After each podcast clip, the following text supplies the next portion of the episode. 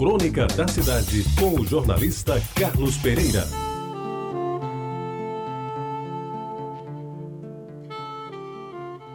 Amigos ouvintes da Itabajara, depois de uma crise terrível e de uma sigmoidoscopia, só lhe restava fazer a operação. Precisava de se livrar daquelas dores e daquele constrangimento de não poder circular em público com absoluta liberdade. E como os médicos tinham aconselhado a intervenção cirúrgica, embora com muito medo, o jeito era submeter aquele tratamento recomendado. Tomou as providências consideradas preliminares, foi ao cardiologista que lhe disse estar o seu coração em plenas condições de resistir bem à cirurgia, embora fosse necessária a temível anestesia geral. Fez às pressas os exames de sangue e, em que pese uma ligeira variação no número de plaquetas, o resto mostrava que o paciente não deveria enfrentar maiores problemas nesta área. O clínico, um renomado médico da cidade, consultado, também optou pelo tratamento cirúrgico, pois, embora não fosse especialista na matéria, tinha vários e vários clientes que, sofrendo do mesmo mal, estavam curados depois da cirurgia realizada. Chegou até a reservar apartamento e uso do bloco cirúrgico em um conceituado hospital da cidade. E de sua cirurgia anunciada, muitos parentes e amigos tomaram conhecimento. Na véspera da operação, voltando de uma viagem ao Recife, naquele baixio de Goiânia, deu um cochilo e como que sonhou.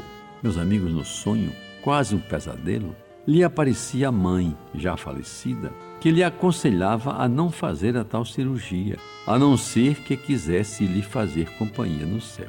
Acordou sobressaltado e, ao lado do motorista, se beliscou para testar a sensibilidade de estar completamente desperto. Em casa à noite não conseguiu dormir. A operação estava marcada para as sete da manhã seguinte e, de madrugada, sem dormir, bem acordado, foi tecendo a sua decisão. Às seis horas, telefonou para o seu clínico e lhe contou o acontecido. Ele, o médico, também psicólogo, consentiu que a operação fosse adiada, até porque seria desaconselhável um paciente entrar numa sala cirúrgica pensando que vai morrer, disse-lhe depois. E o próprio clínico se encarregou de comunicar a decisão ao cirurgião e ao anestesista, bem como desocupar o hospital para outros pacientes. Amigos ouvintes, desde a hora em que se decidiu pelo cancelamento da operação, o quadro do paciente foi melhorando gradativamente. E até as crises, que eram mais ou menos frequentes, desapareceram, a ponto de não se pensar novamente naquela custosa solução que seria a intervenção cirúrgica. E aos parentes e amigos que foram visitá-lo no hospital no dia aprazado para a operação, simplesmente explicou que o ato cirúrgico estava adiado. E o assunto somente voltou à baila quando, quase um mês depois, numa noite de sonho verdadeiro, eis que a mãe volta a povoar as noites do filho querido para lhe soprar ao ouvido, ambos acompanhando um esquife que cruzava o portão de entrada de um cemitério.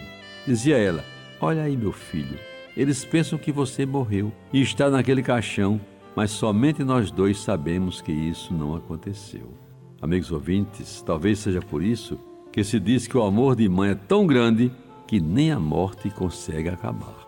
A propósito deste tema, amor de mãe, sugiro, vale a pena ver um belíssimo e comovente filme Dançando no Escuro, dirigido por Lars von Trier, com a interpretação esplendorosa de Björk, no comovente papel da mãe que prefere morrer para salvar o filho.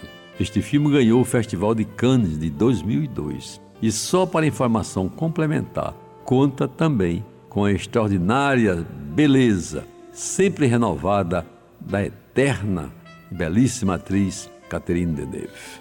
Você ouviu Crônica da Cidade com o jornalista Carlos Pereira.